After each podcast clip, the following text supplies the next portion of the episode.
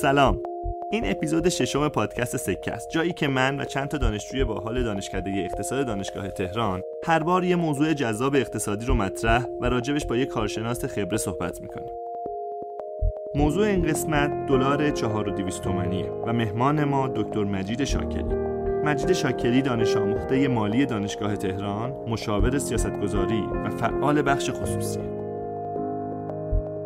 تو این پنج قسمتی که تا حالا پخش شده فیدبک ها و نظرهای متنوعی دریافت کردیم. تک تک این نظرات و نقدها برای ما ارزشمنده. تشویق های شما به ما انرژی میده و نقد هاتون باعث میشه بهتر بشیم اجازه بدید اینجا یه اعتراف صادقانه بکنم. ما واقعا یک تیم حرفه‌ای تولید پادکست نیستیم. با این حال با شنیده شدن با استقبال شما و با نظرات و نقدهایی که از شما دریافت می‌کنیم تلاشمون رو می‌کنیم تا هر روز کیفیت کارمون رو بهبود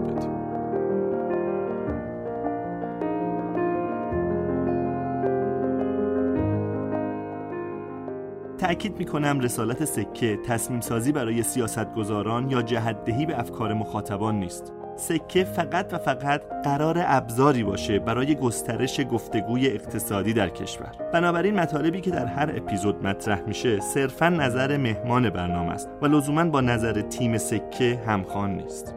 لطفا ما رو بشنوید ما رو معرفی کنید و نظراتتون رو برای ما بفرستید.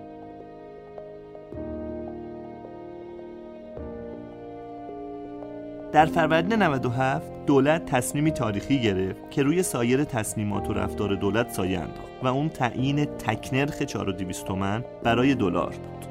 واقعا چه جنس وقایعی منجر به اتفاقات زمستان 96 در بازار ارز شد؟ با چه انگیزه ای در 20 فروردین سیاستگزار تصمیم به تعیین نرخ 4200 تومن برای ارز گرفت؟ آیا در اون زمان گزینه دیگری روی میز سیاستگزار نبود؟ آیا عدم موفقیت دلار 4200 تومن مربوط میشه به پاک دست نبودن مجریان یا فعالان اقتصادی؟ یا واقعا این سیاست دچار یک ناسازی و تناقض درونی بود؟ و بالاخره اینکه چطور میشه از این بنبست خارج شد؟ اینها سوالاتیه که سعی می‌کنم در این اپیزود از مجید شاکری عزیز بپرسم.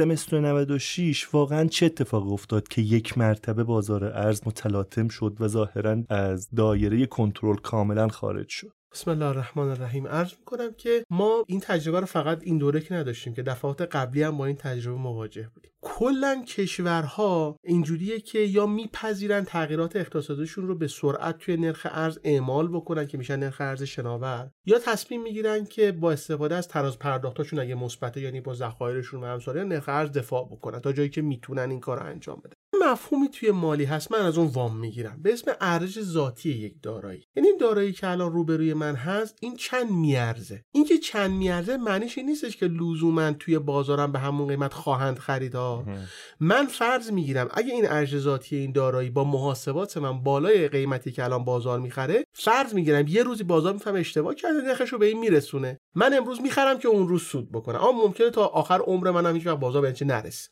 در اقتصاد راه های متفاوتی برای اینکه قیمتی رو پیشنهاد بکنن به عنوان قیمت حاصل از یک تعادل بازاری برای نرخ ارز وجود داره. رهیافت پولی هست رهیافت تراز دارایی هست بعد هی به این اضافه میشه تعدیل جی دی پی و اینا هم توش اضافه میشه.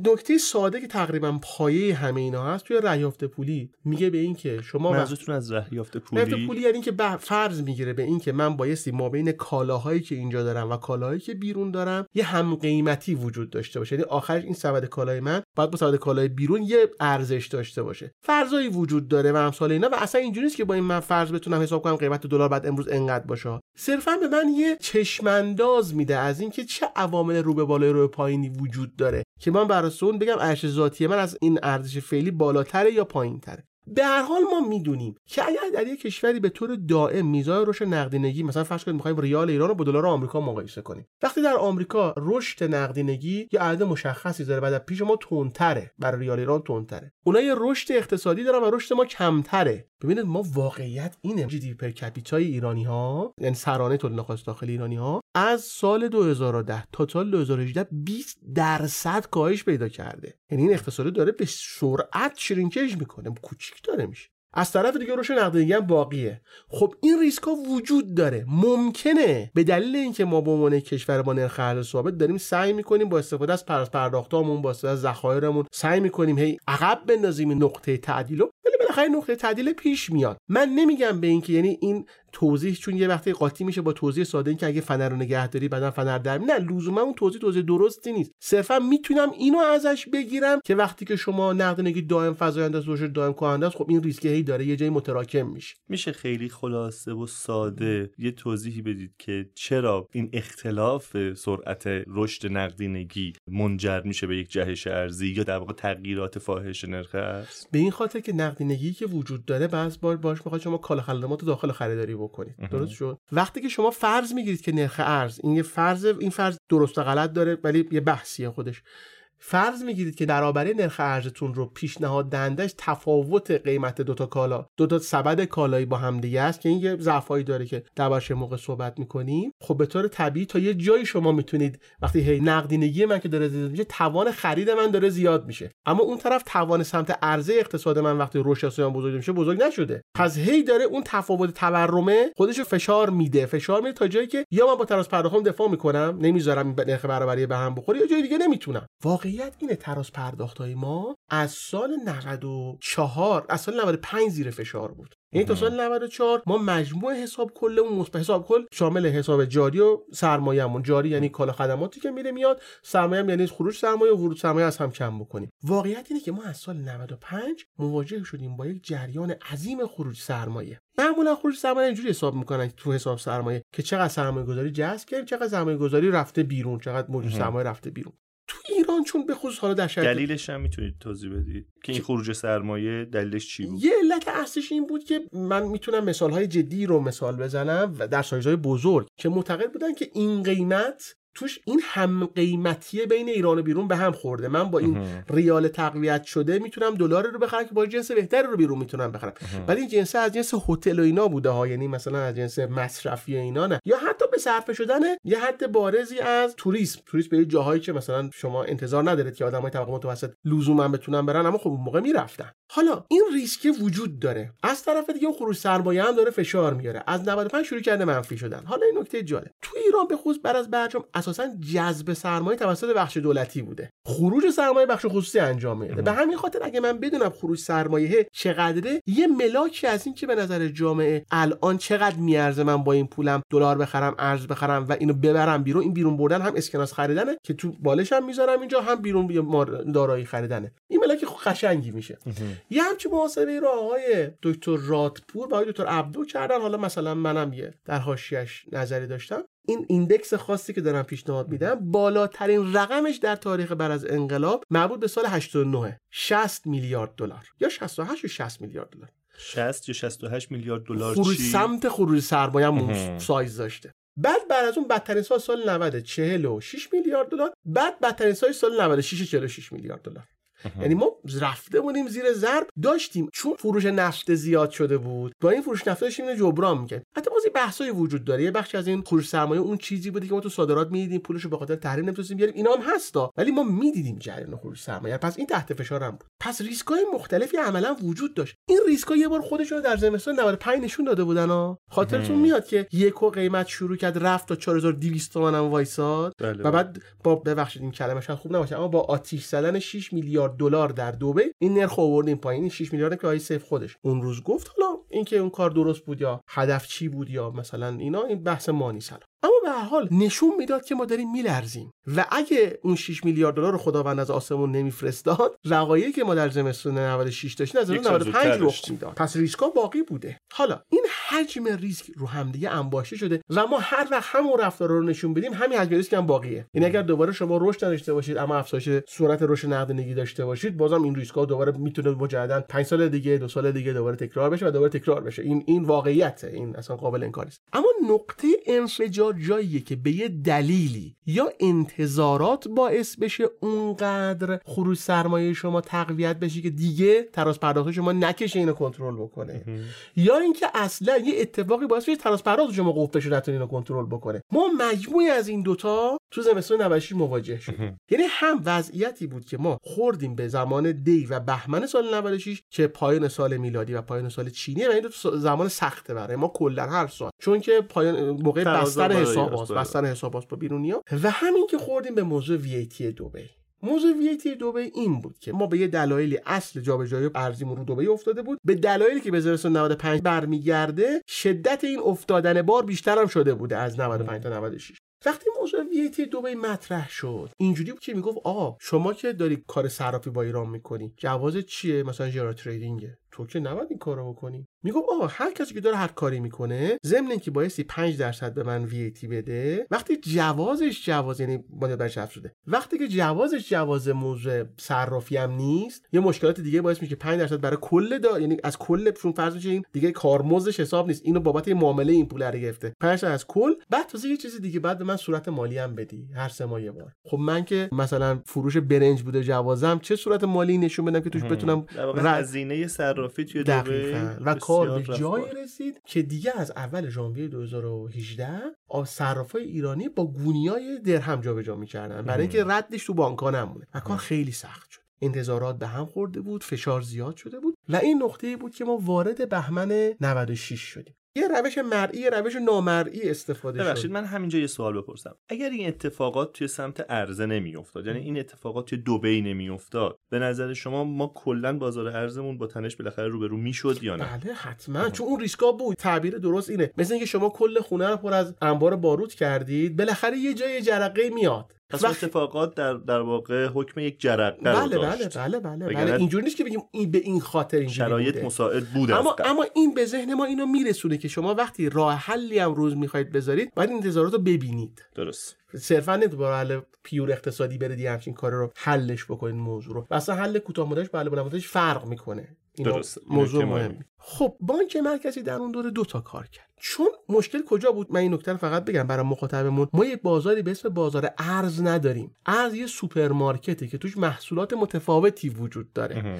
این محصولات وقتی شرط شما تحریمی نیست می‌تونید کلا بگید خب اسکناس تهران حواله است. ولی تو تحریم به دلایل اینکه شما روش های مختلفی بر آزادسازی پولتون دارید هزینه های متفاوتی هم ایجاد می‌کنه جدایش تو اون حواله ها بیشتر میشه. یعنی مثلا اینجوری میشه که مثلا دیگه دلار هنگ کنگ با دلار شانگهای فرق می‌کنه. خیلی نسبت ها مثلا می‌بینید معادل لیر استانبول برای طرف ایران لزوما اون معادلی که لیر با دلار باید با هم دیگه بخونه و چیزای شبیه به این. این خیلی نکته مهمیه که یه جایی تو ادامه حرفم ازش استفاده می‌کنه.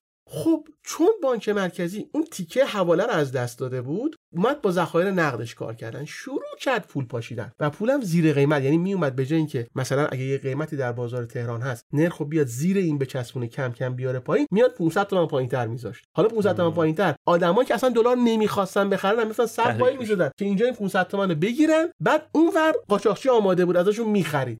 ازشون می‌خرید و چون شما اینجا داشتید به صورت غیر عادی پول میپاشیدی و این پول اون بیرون حوالش گرونتر بود یک جریان طبیعی اسکناس از داخل چون مشکل اول کجا ایجاد شد؟ تو حواله ایجاد شده بود. خب چه جوری بود؟ اینجا تو فردوسی میخریدن قاچاقچی برمیداشت سوار بر ببخشید می‌خوام یه الاغی می‌شد حرکت می‌کرد به سمت مرز. یادتونه زمان زمستون 96 نرخ دلار بانه داشتیم دلار سقز داشتیم. این مسیر اون الاغه است که می‌رفت. هر جا الاغه میشست یه نرخ دلاری ایجاد می‌شد. چون خودش یه عمده فروشی به خورده فروشی بود که داشت تقسیم می‌شد. خب این یه وضعیت خیلی ویژه‌ای بود. و اگه دقت بکنید ما تو بهمن یک فشار شدید داریم تو اسفند یه آرامشی داریم. آرامش اسفند سه تا دلیل داشت. دلیل اولش که از بهمن شروع شده بود این بود که خب سال چینی تموم شده بود اون فشار موسمی افتاده بود.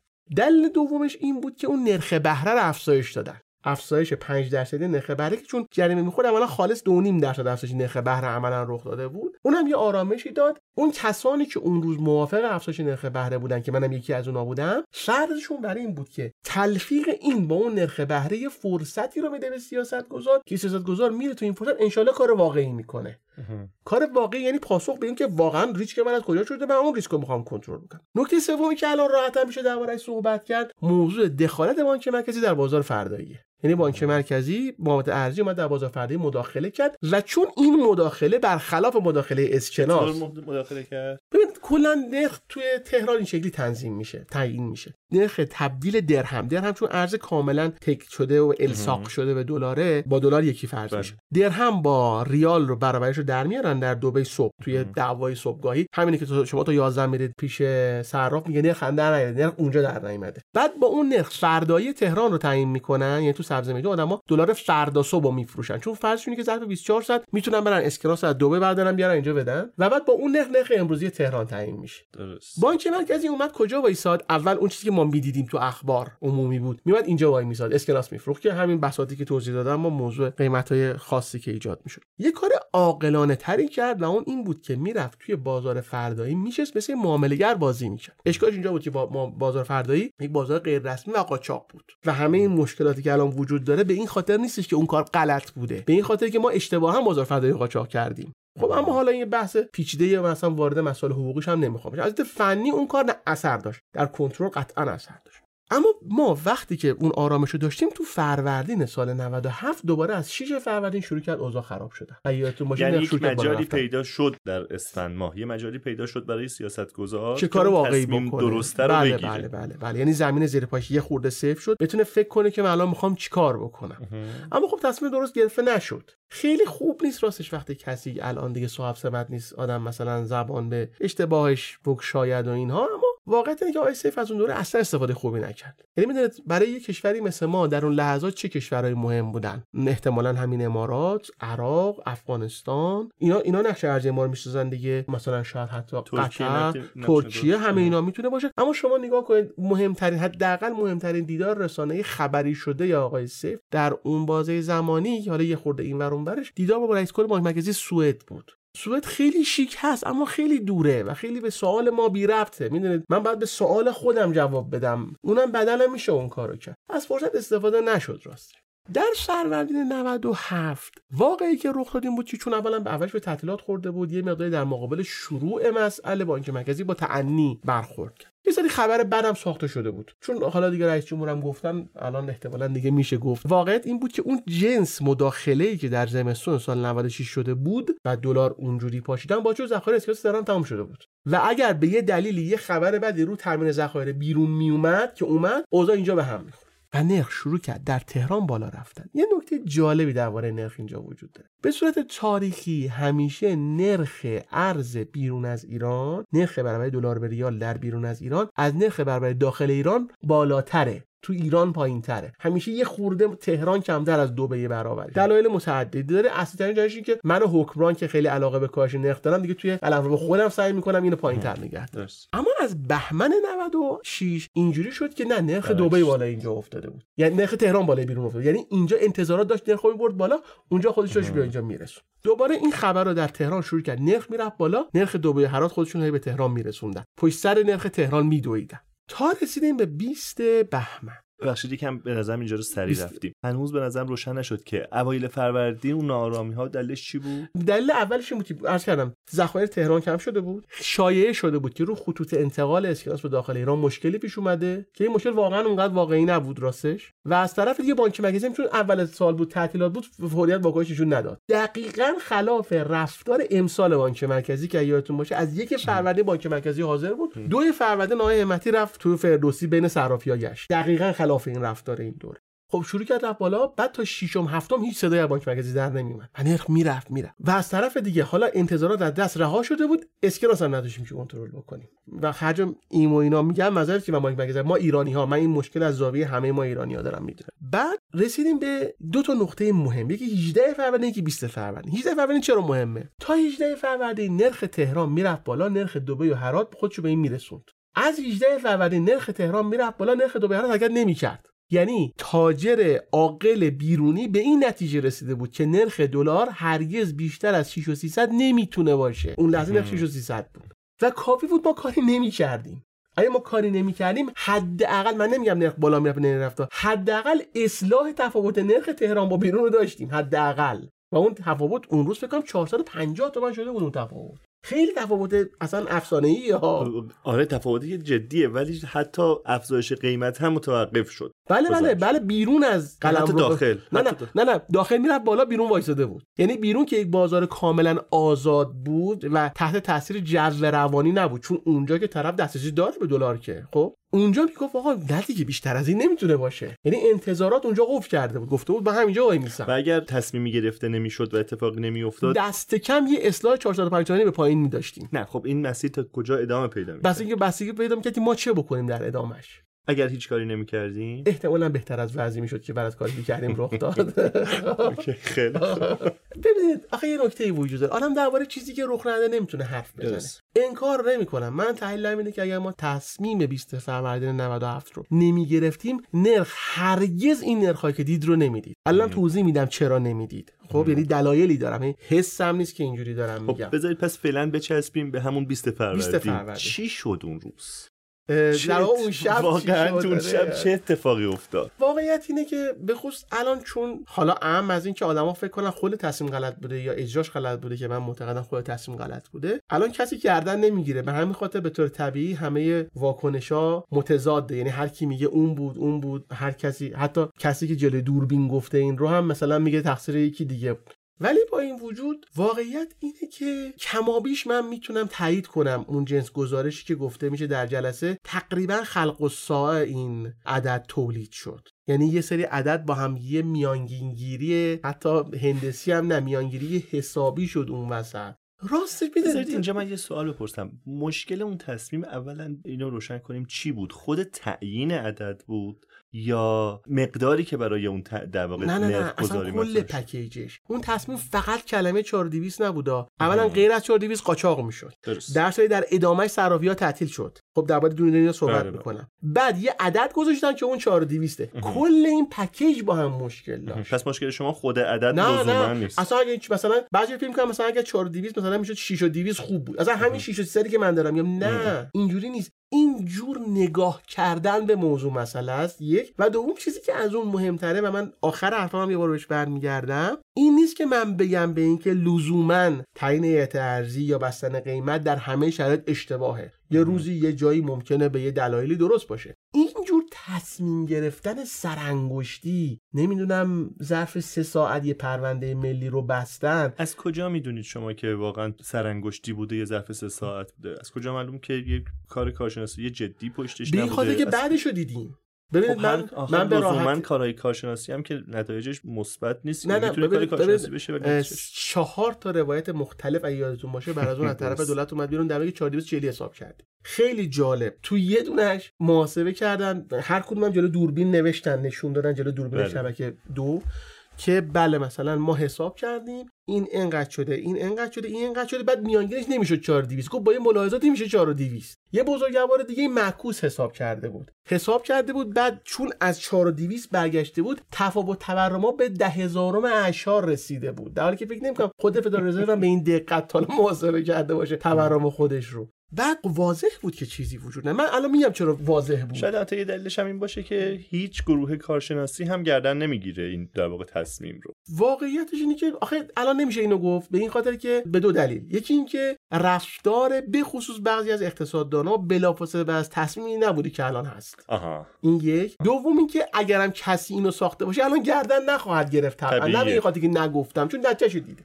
این که تو اون جلسه چی گذشته خب من که حاضر نبودم. اما می‌تونم بگم این قولی که الان گفته میشه که یه نفر مثلا گفت 58 دیگه گفت پس نه این بگی گفت پس نه اون مثلا. یا ببخشید یه حالتی که مثلا خیرش رو ببینیم مثلا وسطش انقدر. آدمای متفاوتی از هزار در جلسه تا این جمله رو گفتن راستش. اما من یه چیز دیگر رو می‌تونم بگم. آدمایی که تو اون جلسه بودن نمی‌دونن چی رو تصویب کردن. یعنی من تقریبا با قاطعیت یعنی ببخشید می‌دونیم کیا تو اون جلسه بودن؟ بله دیگه یه فهرست نسبی که داریم آقای رئیس جمهور بودن آقای سیف بودن آقای عراقچی احمد عراقچی بودن آقای جهانگیری بودن وزرای اقتصادی همشون بودن. وزیر اقتصاد. بله وزیر اقتصاد که اونجا بوده بله. تیم اقتصادی دولت بله اقتصاد دولت کلا بوده اونجا. بعد یه سوال دیگه است. آیا اساسا تعیین همچین نرخ به لحاظ فنی من مسئول حقوقش نمی‌دونم به لحاظ فنی در یا دولت یا در سطح شورای پول اعتباره؟ این هم یه سوال دیگه است. اصلا عدالت مرجع کارشناسی برای محاسبه همچین نرخی اگر نرخ گذاشتن درسته اصلا این بحث تو. آیا اساسا حساب میشه یا نه؟ یا سوال دیگه که میشه درباره یا مثلا آیا آقای رئیس جمهور صلاحیت فنی کافی برای جنبندی همچین عددی رو اساسا دارن یا نه؟ اینا سوالاتی که فکر می‌کنم خیلی باید بهش فکر بکنیم برای اینکه دوباره همچین تصمیمی گرفته نشه. اما من می‌دونم وقتی اومدن بیرون نمی‌دونستن چی تصویب کردن. یعنی من می‌بینم از حرفاشون از واکنشاشون با فاصله زمانی خیلی کم بر از اون واقع. که یکی اومده بیرون در حالی که فکر می‌کرده من ارز تکنرخی کردم و از این بابت حالش خوب بوده اون شب. یکی میاد بیرون و حس می‌کنه ارز ارزون کردم و از اون بابت حالش خوب بوده اون شب. و یکی دیگه اومده بیرون و حس کرده من الان ارز قاچاق زدایی کردم و از اون بابت حالش خوب بوده اون شب. مثل اون داستان فیل اتاق تاریک مولانا هر کی جایی از این تصمیم دستی زده بود میگه به نظر من اینه. معید این خانش من از این موضوع این است که در ابلاغیه هایی که بعد از اون برای اجرای این سیاست انجام می‌شد شما شاهد تناقضات بسیار بزرگ بودید. در حدی که دو تا بند پشت سر هم با هم متناقض بودن. و این یعنی که می‌تونست این ابلاغه ها به بینهایت میل بکنه برای اینکه این سوراخ های بیشمار تری که هرگز وجود نداشت رو پر بکنه. یه چیزی بگم من میترسم از حرفم سوء برداشته بشه. ببینید به مسئله دو جور میشه نگاه کرد. یه جور میشه نگاه کرد به اینکه تقصیر کی بود. یه جور میشه نیاز که خب حالا که شده چیکار کنیم که تکرار نشه؟ یا چیکار کنیم که جبرانش کنیم؟ نمونه اول پرطرفدارتره. چون میشه باش دو قطبی ساخت چون رسانه ها اینو دوست دارن.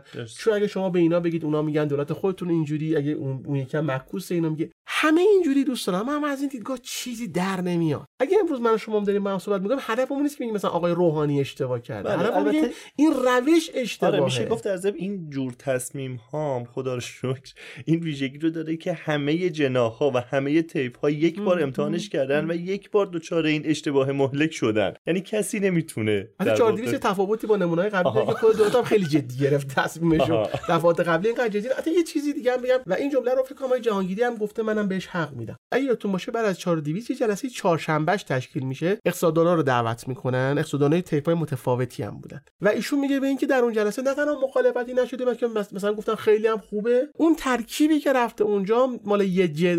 مال یه تیف فکری هم نبوده. مال فکری متعددی هم بوده. و نگفتن نه.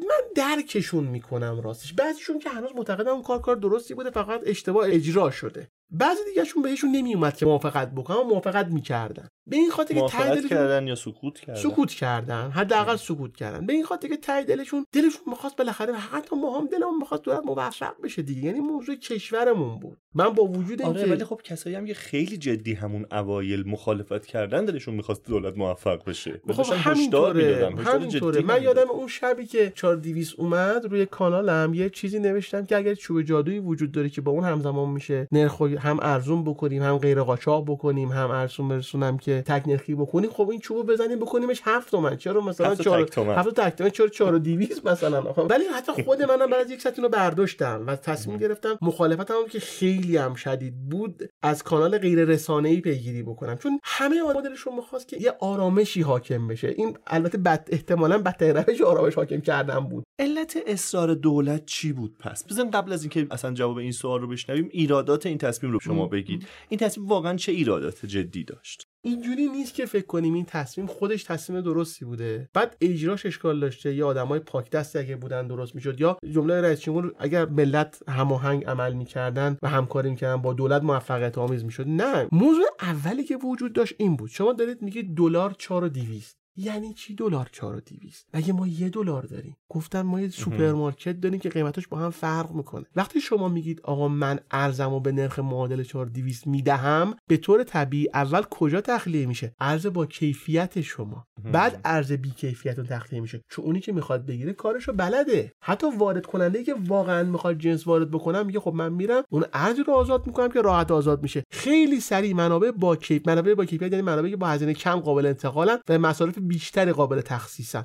خب اونو برمیدارن. اتفاقی که افتاد این بود. شما به سرعت بعد از آغاز تخصیص 4200 می‌دیدید همه در بازار تهران فروشنده یورو یایچن یعنی یعنی یعنی همه دست جمعی اول یورو بانک یایش آلمان رو برمیداشت. و چون تفاوتش همون روز با نرخ بازار آزاد در همون لحظه فکر می‌کنم حدود 30 درصد بود اصلا انقدر این تفاوت زیاد بود اصلا نمیصرفید واردات باشه انجام بدی. بهتر بود که بفروشیش با تفاوتش واردات.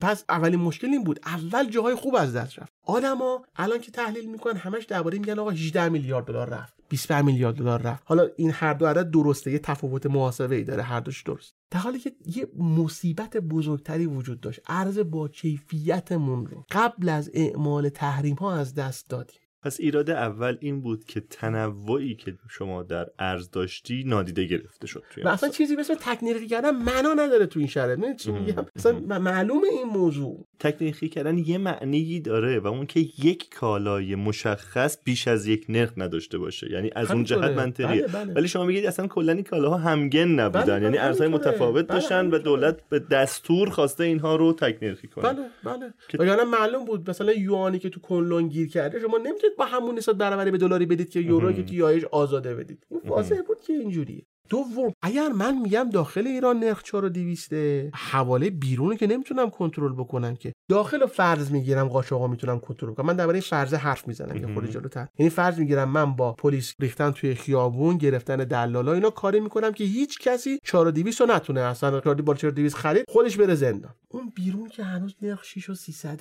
این گپ انقدر بزرگه که با شدت این دلار 4200 موجود رو می‌کشه به سمت بیرون. خب پاسخ دوستان ما می‌تونه چی باشه؟ ما با قاچاق مقابله می‌کنیم. اون الاغایی که می‌خوان رد بشن اون الاغایی که قاچاقچی‌ها بغلشون راه میرن با هم دیگه می‌خوان برن بیرون. یه چیزی. میگید با قاچاق مقابله می‌کنیم. قاچاق اصلا تعریفش چیه؟ چون به نظرم بعد از اون مصاحبه آقای جهانگیری اصلا تعریف قاچاق هم عوض شد. بله گفتن هر معامله بالا 4200 قاچاقه. بله آها. مثلا این با این تعریف اصلا. اما من منظورم جنس عادی قاچاق کالاارز خ- یعنی خروجی از مبادی غیر رسمیه. منظورم. اینه. خب مگه نه اینکه من خودم پنج دقیقه پیش گفتم که عاملی که داشت ما چون دبی مشکل خورده بودیم بعد یه بستانکاری در سلیمانی ایجاد می‌کردیم که از سلیمانی حواله کنیم به دبی که بتونیم کارامون رو انجام بدیم. این بستانکاری چجوری ایجاد می‌شد؟ با این قاچاقه برای ما قاچاقو میبستیم که نرخ اونور بالاتر می‌رفت که. دسترسی ارزی ما کمتر می‌شد. دوباره گپ بیشتر می‌شد. شدت این موضوع بیشتر می‌شد. این. نکته بعدی.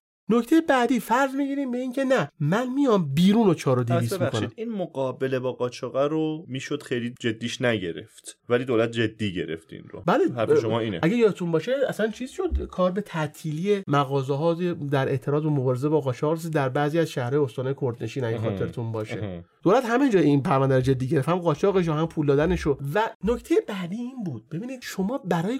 دولت خودش هم می‌فهمه من وقتی که دلار بیرون 6 و 300 من 4 200 میدم باید کنترل کنم. اما سوال من اینه آیا ما ابزارهای کنترل رو داشتیم اصلا؟ اگر ابزار کنترل داشتیم منم میشستم فکر می‌کردم بهش. اما وقتی ما یه جدول میدیم بیرون تو اون جدول میگیم مثلا 100 دلار برای همراه مریض که میره خارج. برای فاکتور حقوقی به مقداری که دعوای حقوقی به مقدار فاکتور میاد. بله یه روزی دهه 60 بود. نه که دهه 60 بد بوده ها. نه که این سیاست یا دهه 60 یا من دارم دهه 60 الان تعریف می‌کنم. میگم دهه 60 یه روزی بوده شما toolbox سیاست گذارت خیلی عظیمتر بوده. چرا؟ چون مردم پاسپورت نداشتن در یه چند سال از اون دوره. خب بله می‌تونستی خیلی راحتتر کنترل بکنی. چون شما خود خروج از مبادی قانونی هم تحت کنترل آورده بودی. یعنی اصلا ممنوع کرده بودی عملا دیگه. اما الان شما نمی‌تونی برگردی به اون دوره. شما خیلی از ابزارهای نظارتی تو دادی رفته. اینجوری نیست که در یک شب بتونی باز تولیدش بکنی. این نکته بعدی که نتیجه این عدم کنترله تو همین جدول شد اون مسافرایی که می‌رفتن سربستان و اینا. از یه روستا مسافرا رو جمع می‌کردن با هواپیما بردن سربستان برمیگردوندن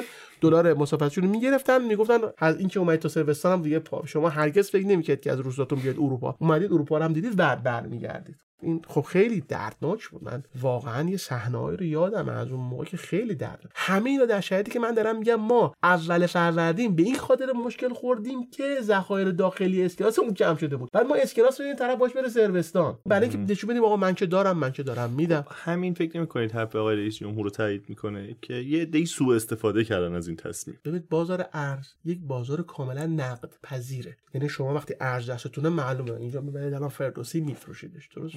توی این بازار سی درصد اولای سی درصد بعد آخراش دیگه به فکر کنم 200 درصد هم رسیده بود. تفاوت چیزی نیست که شما با کنترل بتونید مواجه اینجا می‌خوام یه چیزی بگم. یادتون یادتون باشه یه دعوای بزرگی بود پارسال. سر اینکه آقا کدوم اصلا دوتا مکتب با هم دعوا می‌کردن.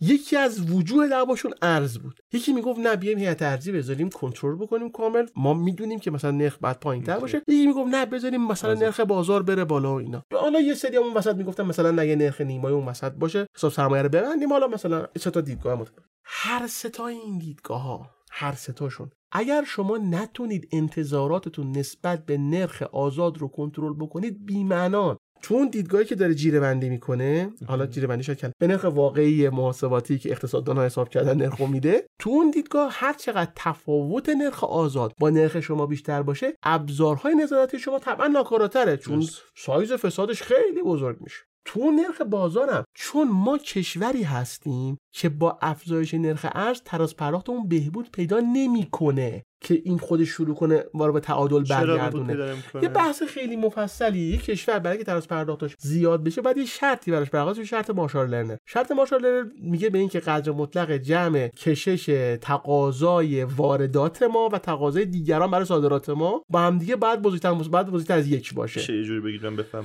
ببینید اینجوریه که این فرض که فکر کنیم آقا حتما اگر ما صادرات ارزمون نرخش زیاد بشه علاقه به صادرات چون زیاد میشه صادراتون بیشتر میشه. از واردات در حدی حالا مثلا گرون میشه اینجوری نیست. وقتی شما صادراتتون صادرات کمودیتی صادرات مواد خامه یه بازار مصرف بیرونی وجود داره. قیمتش از حدی بیشتر بشه. حجمش از حدی بیشتر نمی‌تونه بشه هیچ وقت. شما سایز بزرگ صادراتتون کاملا محدوده. اما اونور هزار تا اتفاق رو داره میفته. کشورهایی می‌تونن با افزایش نرخ ارز تراز پرداختشون بهبود بدن که این شرط ماشاءالله براشون برقرار باشه. یه نکته جالب تر در کشورها هم در همه کشورها تقریبا. یه اثری داریم اسم اثر جی. در همه کشورها اولش تراز پرداخت بد میشه. بعد شروع می‌کنه خوب شدن. مثلا درباره ژاپن و آمریکا اول بد شده. بعد شروع درباره ما اولش منظورتون اول یک سال اول. یک سال, یک سال اول. پس از تغییر برابری نرخ ارز درباره ما از 1372 تا امروز هیچ سالی نبوده که شرط ماشاءالله در برقرار باشه. یعنی ما در بلمانات هم اینجوری نمی‌شدیم. پس اونجوری نیست که فکر بکنیم از اون طرف اگه نرخ ول بکنیم با بازار میره بالا. نه این می‌تونه تا ابد بره بالا. بعد یه نکته وجود داره. فرض بر اینه که این نرخ یه جایی انقدر میره بالا که این منحنیا شروع می‌کنن برگشتن. منحنیایی که ارز تقاضای ارز دارن می‌سازن. بعد دیگه اصلا شرط و اینا دیگه مهم نیستش. دیگه خودش شروع یعنی خیلی باید نرخ بره بالا با اونجا برسیم. یعنی تو اون نقطه می‌تونه قراردادهای اجتماعی کاملا از هم گسسته باشه. یعنی دیگه مردم مثلا ریال استفاده نکنن برای جابجاییشون. کلا ریال جدایی شده باشه. پس هر دو حدی همین اتفاق افتاد. خیلی داشتیمش نزدیک می‌شدیم اگر بانک مرکزی تغییر رفتار نداده بود از یه مقطع تیر از یه مقطع دیگه از مهر سال 97 به بعد ما الان وسط اون اوضاع بودیم. خیلی عادی هم هست. اصلا می‌دونید کشورهای وجود داره که در واکنش به شوک ارزی اصلا پول خودشون از دور خارج می‌کنن. مثلا اکوادور قبل رافال کورا قبل از اینکه کورا بیاد سر کار اصلا پول رسمیش که دلار آمریکا. این اصلا یه واکنش بعضی اینو نشون میدن ولی ما که این چیزو نمی‌خوایم که. چون پول ملی یه چیزه. قدرت خلق پول ملی قدرت خلقی که حاکمیت رو حاکمیت می‌کنه. وگرنه اگه نتونه که حالا پس این بحث وجود داره که هر کدوم از این ایده هایی که مطرحه اگر نرخ ارز آزاد رو نمی‌تونستیم کنترل بکنیم جواب نمی‌داد. به طریق اولا از عللی که تشدید کرد شکست موضوع 4200 رو همین موضوع بود که نرخ ارز آزاد چون من چی گفته بودم؟ من دولت تو اون جلسه گفتم بالا 4200 قاچاق دیگه. یعنی من کلا من بانک مرکزی کلا پامو از بازار آزاد می‌کشم بیرون. برادر بزرگتر از بازار رفت بیرون. دیگه نرخ برای خودش می‌رفت بالا. این تازه هنوز کیه؟ اینا هنوز تازه تبدیل می‌شد به یه بازار سیاه. بله بازار سیاه کم عمق که آدما با دو تا لفت می‌تونن تو قیمت ببرن بالا. اینا تازه هنوز فجایعی که در اردیبهشت 97 رخ داده. هنوز به خوردادش نرسیدیم. در خرداد 97 ببینید یه نکته باعث می‌شد به طور طبیعی صادر کننده که صادر کرده نرخش رو برنگردونه چون امیدوار بود که مقاومت دولت در داخل میشکنه. دوستان پیشنهاد داشتن که آقا خب ما کاری نداره ما میریم میشینیم جای پتروشیمیا ارز رو میفروشیم. منم باشون مخالف نبودم اما شما ارز رو به وارد کننده که میفروشه از کجا می‌دونی که وارد کننده باهاش جنس میاره میگن خب تو گمرک کنترل می‌کنه شما می‌دونید به اینکه در تقریبا همه سالهای گذشته تفاوت بسیار زیادی ما بین قیمت پایه کالا واقعا با بله. لیست قیمت گمرک وجود داره. بله. خب بله. این خودش اولین option قانونی برای اضافه اظهار واردات. من وقتی که نرختون با بیرون دیگه اون روزا دیگه مثلا تو خورداد نرخ فکر کنم 9300 بود. نرخ اینجا 4200 بود. یعنی تفاوت نرخ بیش از دیگه تفاوت به 100 درصد رسیده بود. یعنی دیگه اصلا همه کار میصرفید اما واقعا با یک گروه آدم هایی که همشون مبتنی بر تقوا عمل می‌کنن که مواجه نیستیم که. ما مواجهیم با یک عالمه آربیتراژی که خودمون هی بازش کردیم خیلی از این کارهام بی تقوایی نبود. وقتی که شما دلار رو می‌گیری و میری این امکان رو داری که بری ازش یه منفعتی کسب بکنی لزوما بی تقوایی خب بنا به تعهد ضمنی اون دلار گرفته بوده که کلش مشروع واردات کنه. این آها. هست. این واقعیت وجود داره.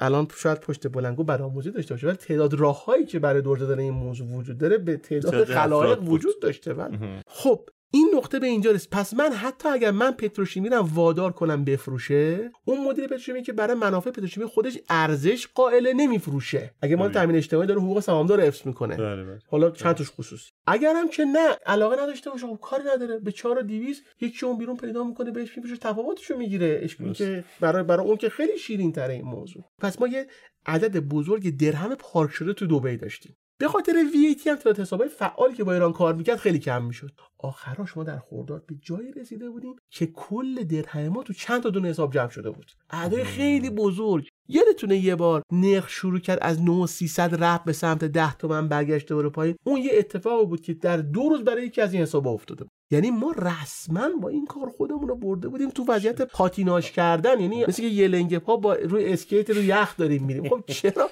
وقتی کارهای دیگه میشه کرد چرا باید این کارو می‌کردیم؟ این کار دیگه چیه؟ یعنی شاید یه سوالم این باشه که دولت باید چی کار می‌کرد؟ شما فرض کنید اون تصمیم گیرنده یا سیاستگزار اصلی بودید. واقعا دولت باید توی اون فرصتی که در واقع اوایل فروردین 97 براش پیش اومده بود واقعا بهترین تصمیم چی بود؟ باید چیکار می‌کرد الگوی تهش های ارزی شکلی هن الگوی جهش های ارزی. اون پیشنهادی که بوش میده میگه وقتی که شما به یه دلیلی به دلیل به هم خودن انتظارات به به هم خودن نرخ بهره ایجاد نرخ بهره بدون پوشش یا هر چیز شبیه به این یکو شروع می‌کنه نرخ تغییر کردن. بعد دوباره به تعادلی؟ خب اینکه برمیگرده به یه تعادلی یه بخشش ناشی از بهبود انتظارات یه بخشش ناشی از افزایش صادرات. که من گفتم ما افزایش صادرات بهبود رو نداریم. درست شد؟ میام رو انتظار ما درباره تحریم مواجه بودیم با شوک‌های زماندار هوشمندان پیاپی تکرار شونده که دقیقا زمانش یک ماه یک ماه تنظیم شده بود. یعنی قبل از اینکه این بخواد بیاد بیرون این غیر از اینه که ما اون انباره رو باروت پر کرده بودیم. با معنیش که تحریم ما رو به اینجا رسونده اما تحریم مانع از تصحیح انتظارات می‌شد. تا انتظارات می‌خواد برگرده یه تحریم جدید یه تحریم جدید. یه نکته مهم. اینجوری نیست که فکر بکنیم تحریم صرفا نرخ مبادلات رو تغییر میده. نه. ببینید اون چیزی که انتظارات فعالان اصلی ارزی رو تحت تاثیر خودش قرار میده یه کلان بازاریه یه بازار عمده فروشی ارزی که بین صرافا وجود داره. وجود داره. تشکل جغرافیایی نداره. این یه جا متمرکز نیست که مثل بازار متشکلی باشه که بانک مرکزی می‌خواد درست بکنه. اما وجود داره. و اون چیزی که انتظارات کلیه انتظارات صرافها از تمام وقایع آینده غیر موجودی بانک مرکزی اونا موجود بانک مرکزی می‌دونن. و همه اینا رو کنار هم دیگه توش منعکس میشه میزان عرضه و تقاضا توی این بازاره.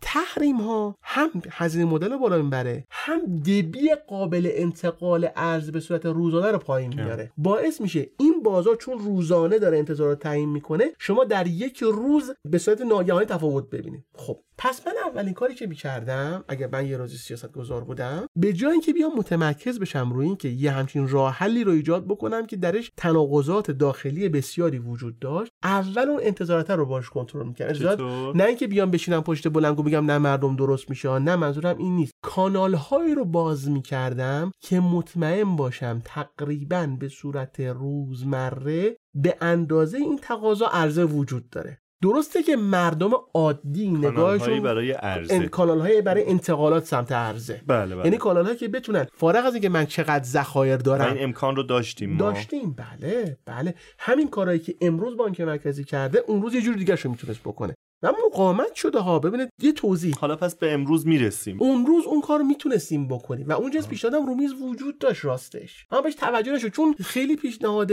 در واقع شامل یک نخبگی سیاسی نبود. یعنی اینجوری نبود که حس کنید توش یه نفر داره یه کشور رو نجات میده بلکه پیشنهاد واقعی بود. یعنی کاملا مرتبط با موضوع بود. می‌گفت آقا علت مشکل من این است. من این مشکل را باید برطرف کنم اما یادم هست اگه این کار کردم صرفا از کوتاه مدت خارج شدم. ریسک بالا وجود داره. بعد برم واقعا یه فکری بالا خودم بکنم. مثلا فکری بالا خودم بکنم مثلا که با آمریکایی بندی هم نیست نه رشد باید ایجاد بکنم. سرعت رشد نقدینگی رو باید کاهش بدم. اون چیزایی که اون رفت پولیه که اول گفتم شکل این و ما اصلا این کارو نکردیم. و وقتی ما اومدیم بانک مرکزی رو پاش از بازار آزاد کشیدیم بیرون شد یه جایی که دیگه یه بازار کم عمق کاملا تحت تاثیر انتظارات و احساسات و خیلی وضعیت وضعیت دردناکی شد. یه خاطره اینجا بگم. یه روزی من با یکی از اقتصاددانای محترمی که طرفدار این الگو هست هنوز و یه سابقه خیلی آدم محترمی هم هست. کدوم الگو؟ الگویی که الگویی که میگه که میگه 4200 خوب بود بعدش بعد اجرا شد. ایشون میگفتش که آقا حاکمیت یعنی همین دیگه باید شما مشت آهنی نشون بدی کنترل بکنی. خیلی آدم بزرگواری هم سنش از من خیلی بیشتر. گفتم من نمی‌دونم شما تا حالا تو منوچهری راه رفتید یا نه ولی من یه خاطره ای دارم از دور قبلی شوکه ارزی. وقتی که نیروی انتظامی ریخ روبروی سفارت انگلیس هر چی صراف بود و جمع جور کرد صرافا رفتن تو خیابون ارباب جمشید بغل همدیگه عین این سریال واکینگ دد با همدیگه پیاده می‌رفتن. هر وقت پلیس نبود در گوش همدیگه می‌گفتن مثلا دلار 1300 تومن دلار 1400 تومن هر وقت پلیس میاد روش روشون به روبرو می‌کرد و مسیر ادامه می‌داد. خب شما اینو نمی‌تونید کنترل بکنید. تازه اون روز تلگرام نبود. در این دوره تلگرام هست اتاقای ممالاتی تلگرام هم هست. دولت هم به یه دلیلی علاقه نداره که تلگرام فیلتر بکنه. حالا هر دلیلی که خودش می‌دونه. پس اینم یه چیز یه جای دیگه تناقض ذاتی دیگه است. شما می‌خواهید معامله فیزیکی رو کنترل بکنی. در حالی که در فضای مجازی این موضوع رو کاملا رها کردی و اختیاری هم نداری برای کنترل کردنش. نمی‌خوام از این نتیجه بگم که بعد تلگرام فیلتر کرد یا نکرد. اون یه موضوع جداست. دارم میگم این ظرف حکمرانی به این روش نمی‌خورد با هم دیگه. و خب ما با این اختلاف داده بودیم. پول با کیفیتمون هم تخلیه شده بود و صف ادامه داشت. یه جایی رسید که تازه این بحث شد که آقا یادتونه خورداد ماه کم کم بحث شد. آقا پول دادن خاک زیر گربه آوردن پول دادن اینجوری. بعد کم کم بحث شد. مثل این کار اشتباه بود. در حالی که هنوز هم کسانی دفاع می‌کردن از این کار در داخل دولت. یعنی واضح شده بود ما نمی‌تونیم مصارف کنترل بکنیم. این نکته بگم. بعضی از کسانی که موافق سیاست 4200 میگن آقا زمان آقای هاشمی هم وقتی که ما به شوک ارزی خوردیم هیئت انتظامی هیئت ارزی گذاشتیم کنترل کردیم. من این قبول می‌کنم یعنی واقعا در اون دوره اون کار کرده. کلام این کار کرده یکم سخته چون ما اطلاعات اقتصادی درباره اون خیلی کمتره. درباره دهش از خیلی خیلی کمتره. یعنی چه بسا اگه مثلا این حجم اطلاعات اون روز وجود داشت اینقدر راحت انگشت دور انگشت نمیچرخوندیم بگیم کار کرده. اما خب حالا مثلا یه ثبات سیاسی با توجه به ثباتی بسیار شدید ایران از سال 73 تا 75 76 ایجاد کرده. اینو قابل قبوله. حالا یه مکمل امنیتی هم داشته ها ولی خب حالا. اون روز بانک مرکزی شما تحریم نبود. تجارت خارجی شما هم تحریم نبود.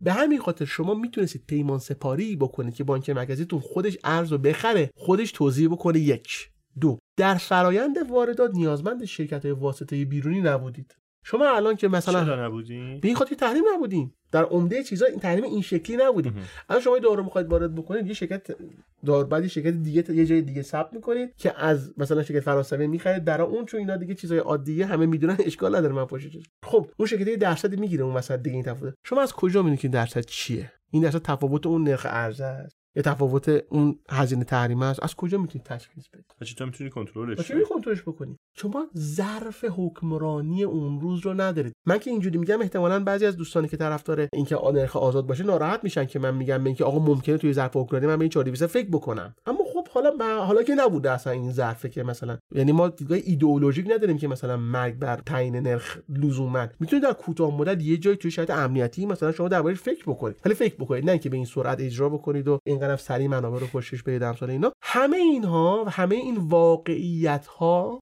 سیاستگزار رو رسون به نقطه ای که رفت سراغ تعمیق بازار ثانویه یعنی به رسمیت شناختن که آقا نه اصلا این 4200 من گفتم قاچاقه اشتباه کردم. و محدود کردن و محدود کردن مب... اون مصارفی که برای 4200 پیشنهاد کرده بله. بودم. بعد تازه اینجا قسمت دوم این گفتگو یعنی در واقع آغاز 4200 فقط به میشه. کالای اساسی. بله بله. تخصیص داده شد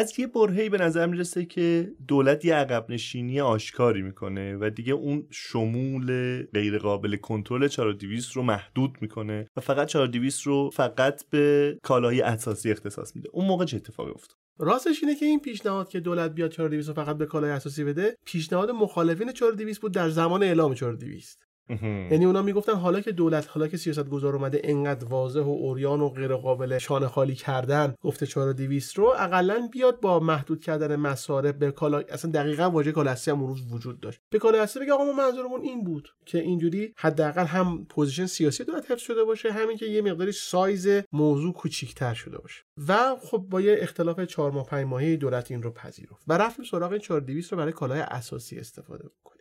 اینجا موضوع صحبت درباره سختتر میشه. الان معمولا کسانی که میگن آقا 4200 رو حذف بکنیم استدلالشون اینی که 4200 که شما دادید برای کالای اساسی در کنترل کالای اساسی ناموفق بوده تفاوتش راند خورا خوردن پس این بده. من با وجود اینکه میگم 4200 برای کالای اساسی هم اشتباهه این گفتار غلطه. تحقیقی وجود داره تحقیق بسیار دقیقی وجود داره که اومده کالاهای مشمول مستقیم و مشمول غیر مستقیم تحت 4200 رو تا آخر سال 97 تورمشون رو محاسبه کرده. مشمول غیر مستقیم یعنی یعنی مثلا فرض فرمایید که خود کنجاله به صفت کنجاله مثلا یه اثری داره. یه اثر شما انتظار داشتید که با این اثر القایش داشته باشه روی نهایت مثلا قیمت مرغ مثلا به جز اینکه خود مرغ مثلا اگه وارد می‌شده با این می‌شده. این کل این زنجیره رو ببینیم. اینا اومدن اینو بررسی کردن تحقیق خیلی قابل تحمل درسته. مثلا مگه پژوهش مجلس نیست؟ توی اون تحقیق میگه به این که تا آخر سال 97 به طور نسبی اگه با فرض کنیم اینا خودشون با یه قیمت دلاری هماهنگ کردن اینا خودشون رو با قیمت دلار 6 و 300 هماهنگ کردن. که وقتی می‌دونیم به اینکه این وسط مثلا هزینه های کارگر افزایش پیدا کرده هزینه های دیگری افزایش پیدا کرده حمل افزایش کرده اینا خب این اصلا یه عدد قابل تحملیه. پس این که من به سادگی بگم که این کالا اینها به این خاطر که 400 بهشون دادیم توجه کنترل نشده اشتباهه. زود آدم میگن آقا صفحه گوشت رو شما ندیدی. موضوع کاغذ ندیدی. موضوع گوشت کاغذ یه موضوع جدایی دربارش حرف می‌زنیم اصلا یکی از ایرادای 4200 برای کالای اساسی که ایراد محدودتر از ایراد 4200 برای کلیت کالاها اینه چجوری شما تو تهران می‌تونید بشینید درباره 13 قلم 14 قلم کالا حکم عمومی صادر بکنید؟ اینا با بازارهای متفاوتن ساختارهای واردات صادرات متفاوتی دارن. اون مقدارش یه وارداتی متفاوته سایز تو داخلش متفاوته. می‌دونید ما چون برنامه نداریم اینجوری حکم می‌کنیم. یعنی ما یه برنامه درسته ولی به هر حال شما می‌خوای اون دایره شمولیت 4200 رو محدود کنی نه. نه میگم این اشکال به طریق اولا به خود 4200 هم وارده ها. بله طبیعی خب به طور بله. خاص درباره اینم وارده. درباره این 4200 برای کالای اساسی هم وارده. بچه اینجا مستاقار دیگه می‌تونم بشمرم این سوال پررنگ تره چجوری شما می‌تونید همون سیاست گذاری ارزی رو برای کنجاله بکنید که برای برنج می‌کنید؟ چجوری برای چای همون کارو می‌تونید بکنید می‌دونید اینا با هم فرق می‌کنن. این سوال برای اصل 4200 هم هست برای اینم هست. من نمی‌فهمم. یعنی ما لازمه برای هر کالا یک سیاست ارزی حداقل برای کالای استراتژیک باید برنامه ای داشته باشیم. ولی برای که- یک برای هر کالای استراتژیک نمی‌خواد یک سیاست بله ارزی بله بله به خودش داشته باشه. اما بایستی بفهمیم که سیاست ارزی ما حتی اگر داریم برای کار استراتژیک اینو اعمال می‌کنیم باید یه ربط معقولی به برنامه عمومی ما داشته باشه. من توضیح میدم. یه جایی نشون میدن که ربط معقول وجود نداشت. خب چرا علیرغم اینکه دولت آنچنان توانایی خاصی در کنترل زنجیره تامینه نداشته این قیمت تا یه جایی حفظ شده از بهمن به بعد شروع کرده اوضاع به هم خوردن؟ به این خاطر که درباره تعداد مهمی از این کالاها چون من یه میانگین گرفتم دیگه درباره سبد مهمی از این کالاها شما با یک انحصار چند جانبه مواجهید. که چون وارد کننده اصلی می‌خواسته این خانه پر نعمت باقی بمونه سعی می‌کرده مانع از ایجاد تنش در قیمت در بازار بشه که سیاستگزار به این نتیجه نرسه که بعد این خان رو جمع بکنه.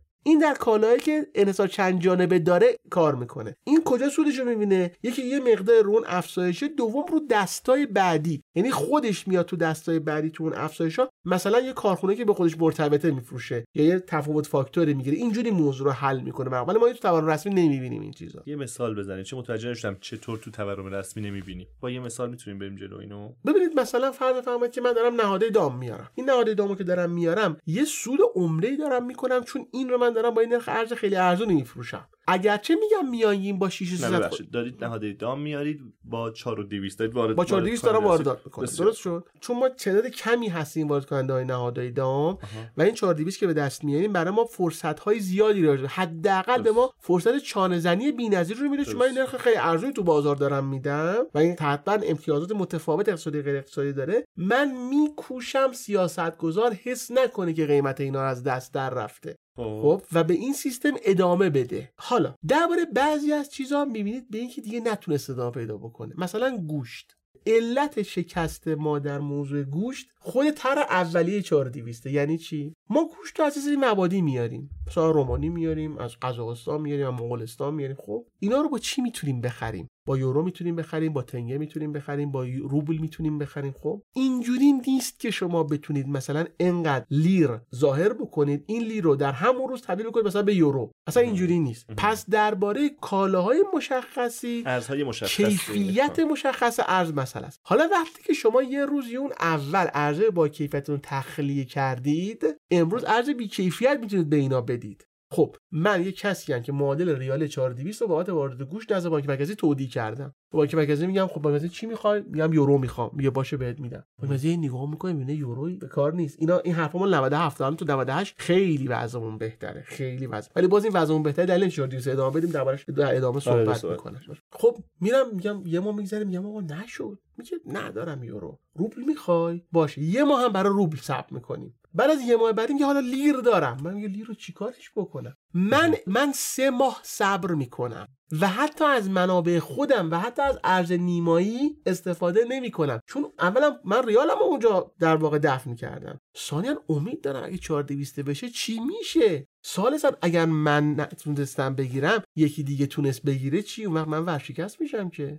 اینجا میشه که ما در یه مقطعی واردات بعضی از کالاهای اساسی با ارز 4200 گرونتر از وارداتون رو با ارز نیمایی در میومد. و نقطه ای که ما مثلا گوشت رو از روی کالای از روی 4200 برداشتیم رفتیم روی نمایی. نه تنها افزایش نرخ با وجودی نرخ از 4200 شده مثلا 8 خورده ای. نه تنها افزایش نرخ نداشتیم بلکه کاهش هم داشتیم. اگر فرض بفرمایید که ما اصلا یورو می داشتیم یورو همونطور ما خیلی پولدار بودیم یورو هم ادامه داشت. بعد این کار ادامه می‌دادیم نه. چرا؟ مثلا درباره گوشت بخش اصلی صنعت گوشت شما داخلیه. شما دارید که وارد می‌کنید. اولا دارید هزینه نهایی تمام شده رو میارید پایین. در صورتی دارید شما قیمت تعزیراتیتون رو هم وصل می‌کنید به این. اونی که در داخل داره کار می‌کنه که هزینه های زندگیش به همون نرخ آزاد رفته بالا. اون می‌بینه اگه من این دامو برم بیرون بفروشم که این بهتر در میاد که. اصلا نمی‌خواد این کارم بکنه. یکی دیگه میاد عین همون تفاوتی که روز اول درباره اون دلار وجود داشت درباره گوسفنده رخ میده. شما میید گوسفند دارن می‌برن از اون می‌خوایم بیاریم نمی‌تونیم بیاریم. یه روزی رسید که چوبدارا خیلی اصلا چیزی دستشون نمونده بود. یعنی در ایامی که 4200 با موفقیت داشت برای گوشت اجرا می‌شد ذخایر اساسی ما در گوشت که همین دام روی زمین داشت از بین می‌رفت. و کافی بود به یه دلیل مشکل بخوریم که خوردیم. خودشو نشون داد. رفت بالا رفت بالا رفت بالا. به محض اینکه راضی شدیم که آقا اون ارز 4200 من کیفیت لازم رو نداره برای این موضوع برگشتیم سر امج. و این واقعیته. یعنی اگر ما 4200 ادامه بدیم تمام ذخایر داخلیمون برای این کالای اساسی که این شکلش فقط ذخایر تو انبار نیست این دام رو زمینم هست طرح خودکفایی دانه روغنی منم هست و همه اینا از بین میره. داستان کاغذم شبیه همین بود. داستان کاغذم همین بود. کاغذ. کاغذی که روزنامه های ما باهاشون منتشر میشن به صورت سنتی حالا یه نمونه از کره حالا اون اروپاییش کلا فراموش شده. از کره جنوبی یا از مثلا از چین میومد. حالا یه چیزی که چینیه خیلی به دلایلی به دلیل فنی اقبال نمیشه. خب ما وقتی ون نداشته باشیم خب نمی‌تونیم بیاریم. به همین خاطر تدبیری که درباره کاغذ شد تغییر محل وارد شد. ولی اون یه کاغذ دیگه بود اصلا. حالا یه نکته مهم.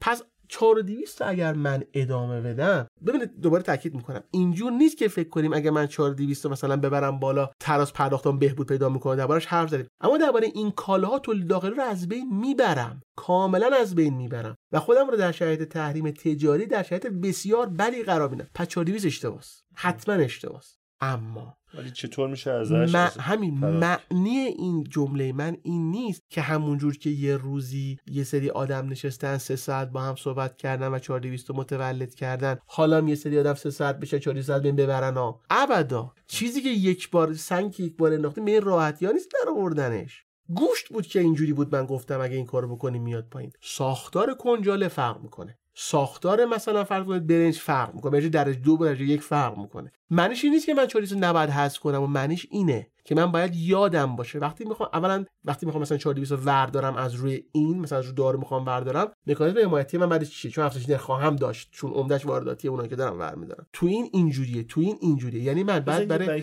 هر قلم یک برنامه داشته باشم. برای اینکه روشن بشه نکته شما یه سوال اینجوری بپرسم. اگر یک شبه نرخ 4200 رو برداریم و بریم به سمت نرخ نیمایی چه اتفاقی میفته درباره بعضی از کالاها چون انتظارات روی این نرخ 4200 سوار شده شما با افزایش مواجهید بله. درست خب، شد؟ ممکنه بگیم آقا این افزایش انتظارات؟ آها. مثلا خب به ما اصلا نباید ایجاد می‌شد. اما می‌دونید چیه؟ یکی از بهترین راههای سیاستگزارا برای اینکه به اقتصاد خونده ها نشون بدن به اینکه شما اشتباه می‌کنید اینه که تبعات اجتماعی تصمیماتشون رو به رخشون بکشن. ما میگیم همین 4200 رو میشه حذف کرد با آرامش بدون ایجاد تنش و با, زم- با زمانی کوتاه نه اصلا بلند مدت که بگیم نه حالا دو سال دیگه وقت میدیم به آقای فلانی و بیساری که سر این سفره باشن. اما با آرامش. یه مثال بزنم به این بی ربط. اما خیلی دردناک. مرحوم نوربخش یکی از تأسفهای بزرگش این بود. که من در آزادسازی وارد بدون انتقال ارز در سال 71 تعجیل کردم و باعث شد عمر ارز تکنرخی ده ماه بیشتر نباشه در اون دوره. در پارادایم ذهنی که آقای نوربخش داشت وارد بدون انتقال ارز یه بخش اصلی بود. یعنی شما وقتی می‌خوای اقتصاد تعدیل بکنی آزاد بکنی اصلا معنا نداره که شما ارز نداشته باشی. اصلا معنا نداره. خب؟ اما خود اون بزرگوار که خدا بیامرزتش اون معترفه میگه من اشتباه کردم. من همین کار اگر ده ماه دیرتر انجام دادم مشکلی پیش نمیومد منم نمی‌خوام بذارم که پس فردا سیاستگزار سیاستمدار سلبریتی های اجتماعی به اقتصاد خونده بیان. ببین شما گفتید این بود. همین حالا سر پذیرش این که آقا از 4200 رفتیم به نیما چه کسانی چه چیزهایی میگن که این نمی‌دونم دست بیگانه بود. کسایی که این دیدگاه داشتن نمی‌دونم اینا عوامل پتروشیمیا بودن. در حالی که امروز درست بودن اون تصمیم تقریبا از هرمان شمسه. واقعیت اینه ذهن سیاستگزار گوش سیاستگزار فقط به اقتصاد خونده ها که نیستش که. اون همه چیز رو می‌بینه اون تبعات امنیتی می‌بینه تبعات اجتماعی رو می‌بینه و چیزهای دیگه مثل این. من باید درکش کنم. نه که اون حق داره. زود دست اونه. خیلی خب پس یعنی در این که تخصیص ارز 4200 اشتباه تردیدی نیست؟ اصلا. ولی باید این رو با یک در واقع سرعت کنترل شده ای در واقع حذفش اصلا. مهمتر سرعت برنامهشه با شما یک برنامه ممکنه در یک شب مشخص بتونید این کارو. بکنید. اما برنامه ریزی شده ببین اشکال اون تصمیم این نبود که یک شبه بود این بود که بدون برنامه بود. چه شما از برنامه چیه؟ یعنی چی برنامه یعنی؟ مثلا من الان من وزیر جهاد کشاورزی درست شد. الان می‌دونید که یکی از مدعیان اصلی ادامه 4200 وزارت جهاد کشاورزی. درست. در حالی که ذیل این وزارت جهاد کشاورزی برنامه خودکفایی دانای روغنیش داره نابود میشه بابت این 4200 خب این یه پارادوکسه دیگه. خب چرا وزیر که می‌دونه این داره از میره؟ چرا ما حرفا می‌زنه وزیر؟ چون وزیر معتقده به اینکه آقا اگه پس فردا قیمت مرغ رفت بالا کی جواب منو میده؟ خب پس نباید به وزیر بگی که وزیر چون تو نگرانی که قیمت مرغ میره بالا 4200 تو من به تو ادامه میدم. خیر من 4200 حذف خواهم کرد. تو به من بگو چگونه تنش های ناشی از این افزایش رو کنترل خواهی کرد. راه داره واقعا راه داره. می‌بینید یه وقتی هست که شما می‌خواید بگید به این که نه این کار سخته. پس من انجام نمیدم. اما هیچ کار آسونی وجود نداره که تا بینهایت ناپیدا بکنه. شما می‌تونید بین کارهای سخته ممکن آسون ترش انتخاب بکنید. خطابمون خطاب وزرای اقتصادی وزیر صنعت وزیر صنعت وزیر جهاد کشاورزی که اینا مدعیای اصلی ادامه 4200 همینه. کشور منطق اقتصادیش نمی‌تونه ادامه 4200 رو بکشه. تو میگی من نمی‌تونم مدیریت کنم تو می‌خوای ضعف مدیریت خودت رو با پمپاژ یه ارزی که قیمتش خیلی پایینتر از ارز آزاده من کلمه یارانه رو به کار نمی‌برم. تو می‌خوای با اون بپوشونی خب تو مدیریت درست بکن. آره، این نکته جالب بود و متوجه شدم ولی آیا واقعا اتفاق داره میفته یعنی این تیم اقتصادی فعلی این نکته بهشون ابلاغ شده که شما باید یک برنامه مشخص داشته باشید به خاطر اینکه ما در آستانه خروج از این ارز 4200 هستیم؟ از بالا دستشون؟ نه قطعا نه. بذار روشن کنم. وا- بالا دستشون کیه؟ آقای رئیس جمهور؟ چرا بانک مرکزی نیست؟ ببینید بانک مرکزی دیدید که پریروز رئیس بانک رئیس کل بانک مرکزی رسما با 4200 پشت بلنگو مخالفت کرد. یعنی خب. خیلی واضح و این. خب طبعا کافی نیست. ایشون میگه به این که یعنی این دیدگاهی که ایشون در رسانه داره میگه میگه به این که این تصمیم از دولته و من قانعا باید تا به این تصمیم باشم. واقعیتش اینه که خود جابجایی از اون نسخه قبلی چارلز به نسخه جدید که یک نسخه خیلی جمع و جورتر و خیلی کم بحرانتر و کم فاجعه تر بود. تصمیم شخصی رئیس کل بانک مرکزی بود. پس ایشون احتمالا می‌تونه یه گام دیگه هم بلندتر بده. اما من یه نگاه راستش بزرگتری به این قصه دارم. ببینید شما می‌بینید این یکم از 4200 فاصله می‌گیره. بذارید بگم اینا شما الان می‌بینید مثلا رئیس کل بانک مرکزی با خودروسازا با هم دیگه وارد یه جدل شدن. وزیر سمت مثلا از اون ور در اومده میگه که اصلا ثابت کن خودروسازا فشلن. یعنی وزارت سمتی که خودش با قیمت گذاری خودروها اونا رو نابود کرده از خودروسازی ها دفاع می‌کنه که تو که گفتی اینجوریه واضح ثابت کن این فشلن. خب الان واقعیت اینه. بانک مرکزی تونسته با یه سری سیاست که اینا سخت بوده ها ما رو از کوتاه مدت بیاره بیرون. اینکه از کوتاه بیاره بیرون نمی‌خوام استخفاف بکنم بگم کار کمی کار خیلی بزرگی انجام شده. اما این خروج از کوتاه مدت همه اون ریسک های عقب وجود داره که مگر رشد نداشته باشم هنوز ریسک دارم. مگر هی تقاضای نقدینگی از اون فزاینده باشه حتم پول نداشته باشم به خاطر بازگشت رونق به اقتصاد؟ خب همه یعنی حد پای پولی که آدما بیان واماشون رو پس بدن ام کم بشه. خب حد نقدینگی و حد پای پولی از اون طرف با باز پرداخت بدهی دولت و بانک مرکزی. خب این از بین میره این دستاورد. من به نظرم بانک مرکزی در مقابل یک سوال خیلی مهمتر از اینه که من باید درباره 4200 باید چیکار بکنم.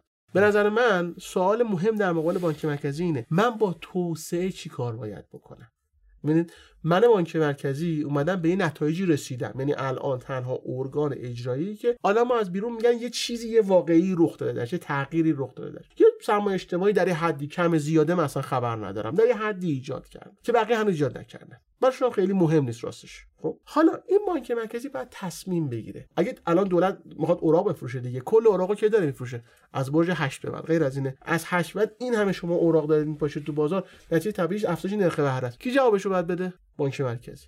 وزارت سمت میگه آقا 4200 بده. در شرایطی که بانک مرکزی در شرایطی که بانک مرکزی داره باید عدد کوچیکتری از نفت دولت عدد کوچیکتری از نفت داره مثلا بانک مرکزی میریزه. پولش هم داره پول نیمایی می‌گیره. بعد میگه تو اینو 4200 بفروش. یعنی خلق پول با 8 در انجام میشه حتمش با 4200 داره انجام میشه. این خودش می‌دونید چقدر ابزار بانک مرکزی برای حد پای پول رو از بین می‌بره؟ شما چجوری زندگی می‌کنیم با تو ایران 40 سال چجوری هستیم؟ ما نفت میفروشیم دولت نفت میفروشه وزارت نفت پول میرزه به بانک مرکزی بانک مرکزی ریال میده به دولت. اگه اون ریالی که بانک مرکزی به دولت داده همینطور بمونه که تورم در ایران سر به هزاران درصد می‌زنه. بانک مرکزی دلاری که تو داره خارج اومده رو میفروشه اینجوری دلار جمع می‌کنه. خب حالا شما بهش میگی تولید ریال تو با 8 بکن مصرف تو با 4200 بکن. مگه نگفتم ریسک های بزرگ نه ببین نکته ای که شما داری میگی خیلی سر راسته چیزی که توش مبهمه نقش خود بانک مرکزی و نقش رئیس بانک مرکزی. شما همه قصه بانک مرکزی رو توی یک اظهار نظر رئیس کل بانک مرکزی پشت میکروفون و در واقع عدم دفاع از ارز 4200 به نظرم خلاصه کردی. سوال مشخص اینه که یک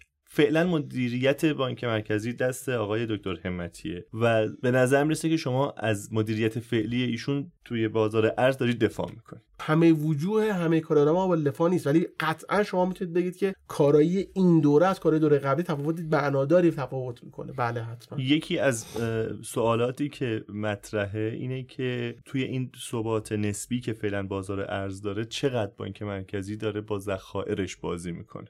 شما می‌تونید مورد توضیحی به ما بدی؟ بله بله. این نکته که وجود داره اینه. یادتونه اونجا گفتم به اینکه اگه نرخ ارز افزایش پیدا بکنه طرز پرداخت بهتر نمیشه. اما حتما واردات کم میشه. ضمن بانک مرکزی خودش مستقیما و اصلا از اسفند پارسال یه قیدی رو این گذاشته. خودش هم از اسفند پارسال خودش هم نشسته سر این راه وارد محدودتر کرده. درست شد؟ این یه اشکال بزرگ داره دربارش چرا پس تو اون سایز بازار کلان بین صرافی طرف ارزه رو محدود کرده. کانالا رو هم که بازتر کرده به طرز معناداری بازتر کرده. پس اون بازار توی یعنی قیمت پایینتری تعادل تحریمی بله بله. کانال ها رو بازتر کرده. میشه یکی دو مورد بگید که چطور می‌تونه توی این شرایطی که ما واقعا با تنگنای تحریم ها رو به رو هستیم؟ بانک مرکزی کانال های در واقع بله بله بله. مثلا می‌تونم مثال بزنم به طور خاص چون این حالا رسانه ای تره موضوع امارات. امارات برای ما مهمه چون گفتم این درهمه تو جهت به انتظارات نقش عمده ای داره. خب.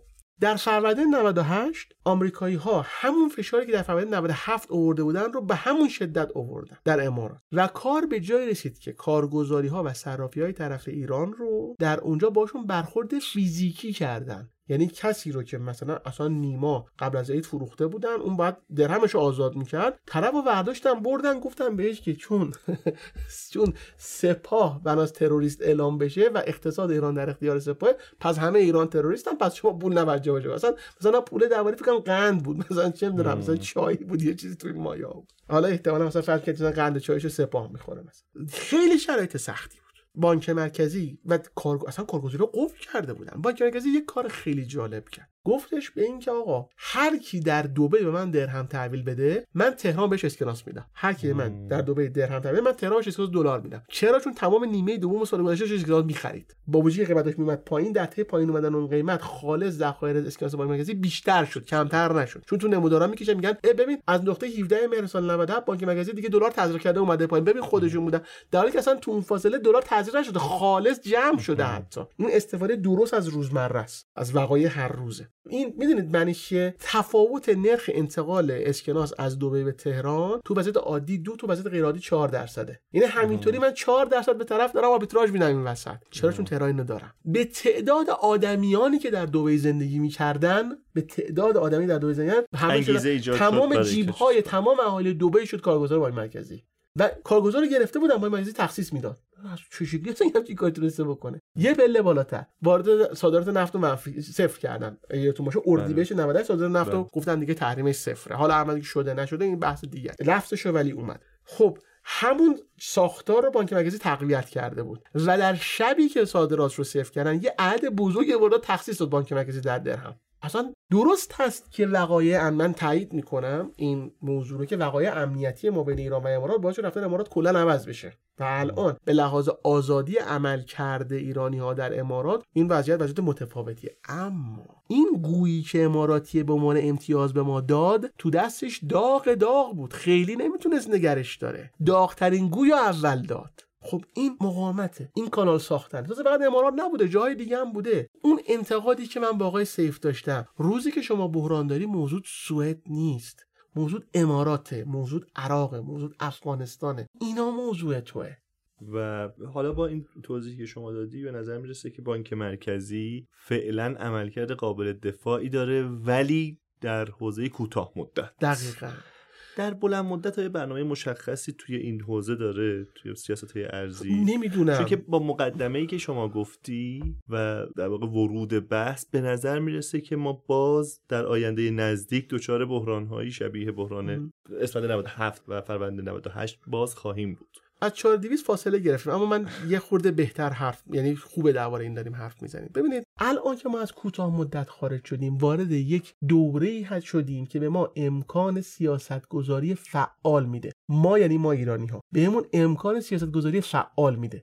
ذهن بانک مرکزی که کاملا دغدغه رو ارزش حالا حس می‌کنه زیر پاش سفته. و بزرگترین وقایع امنیتی که یه روزی هر کدومشون مثلا تو بازار تهران معادل افزایش هزار تومانی نرخ دلار حساب میشه نه تنها مثلا توش افزایش رخ نمیده کاهش هم داریم. چرا؟ نه چون تزریق شده اون روز. به این خاطر که اون بازار داره کارشو می‌کنه اون طرف. اون بازار داره نتایج همه وقایع امنیتی سیاسی مالی رو تو اون اندازه ارز تقاضای خودش داره می‌بینه. می‌بینه ارز تقاضای من به هم نخورده. انتظارات تغییری نکرده ما ادامه میدیم ما هم. نیازی نیست من شما بیا تزریق بکنید تو این دورا. خود بازار به این انتظارش تعدیل شده در این قصه. خب؟ اما در بلند مدت به طور طبیعی تقاضای ریالی معادله این مبادله ارزی زیاد شده. پس تقاضای نقدینگی زیاد میشه.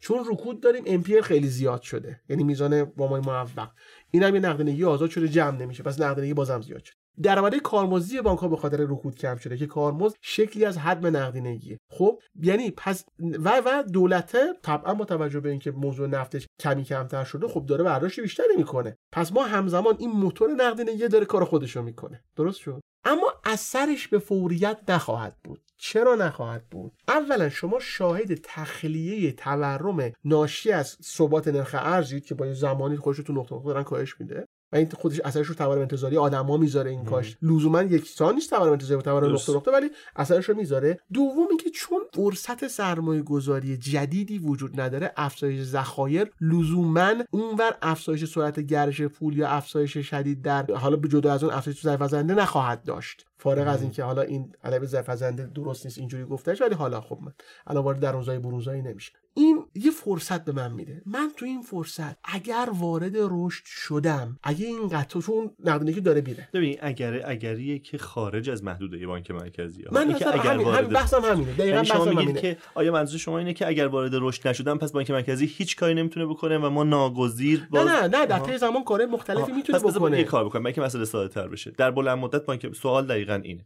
در بلند مدت بانک مرکزی چیکار می‌تونه بکنه یا چیکار باید بکنه؟ ولی یکم مسئله سخت‌ترش کنم. با فرض اینکه ما در حالا یک افق قابل توجهی به رشد قابل توجهی نمی‌رسیم. حالا باید چیکار بکنیم؟ یعنی ببین شما این اگره که میگید که یک وارد رشد شدم می‌فهمم. اگر وارد رشد شدم اصلا کاملا داستان متفاوته. این اگر رو می‌خوام از شما بگیرم. این فرض رو می‌خوام از شما بگیرم. اینم حالا باید چیکار بکنم می‌دونید اگر چرا برام مهمه آها. چون فرصت فرصت چیزی که فعال اون محدوده. همه اون موتورا اون پشت داره کار می‌کنه. من امروز تو فرصت چیزی گذاری فعالم که می‌تونم به اگره پاسخ نه بدم. متوجه هستم ولی فاعل این اگره دیگه احتمالاً بانک مرکزی نیست. سوالم همینجاست. آیا نباید باشه؟ این سوال مهمیه ها. خب پس شما قرار بود وارد درونزایی برونزایی نشی ولی شد. دیگه. آره, آره. آیا نباید باشه؟ سوال اینجا شروع میشه. ببینید اصلا نمی‌خوام درزای برجی بشم. ببینید یک کسی هست یه سرمایه اجتماعی درست کرده بانک مرکزی. خب؟ بقیه اجتماعی نساختن. من اصلا. واقعیت حالا مثلا اگه کسی ناراحت میشه یا خوشحال میشه این موضوع سانه. کسی که ممکنه دردش بیاد از اینکه این سرمایه اجتماعی خراب بشه بانک مرکزی این یه وضعیتی رو ایجاد می‌کنه که ما بین منافع ملی و منافع سازمانی بانک مرکزی ببخشید ادبیاتا اینقدر سریحه کاملا همراستایی وجود داشته باشه. این همیشه برای همه پیش نمیاد. درست شد؟ این به من میگه به این که آقا آقای بانک مرکزی تو امروز اون کسی هستی که از عدم رشد تو ضرر می‌کنی. بقیه میگن آقا یه دو ساله میگذره دیگه. نه نه محل اختلاف اینجا نیست. محل اختلاف اینجاست که آیا اگر که بخواهد فعال باشد می‌تواند یا نمی‌تواند؟ به نظر من مشروط به شروطی بله. این موضوع خیلی جا- جالبیه که آره. نظر میشه توی بله بله. به نظر من. مشروط به شروطی. می‌دونید اینجوری نیست که من بگم می‌توانید نمی‌توانید چاره ای جز این نداریم.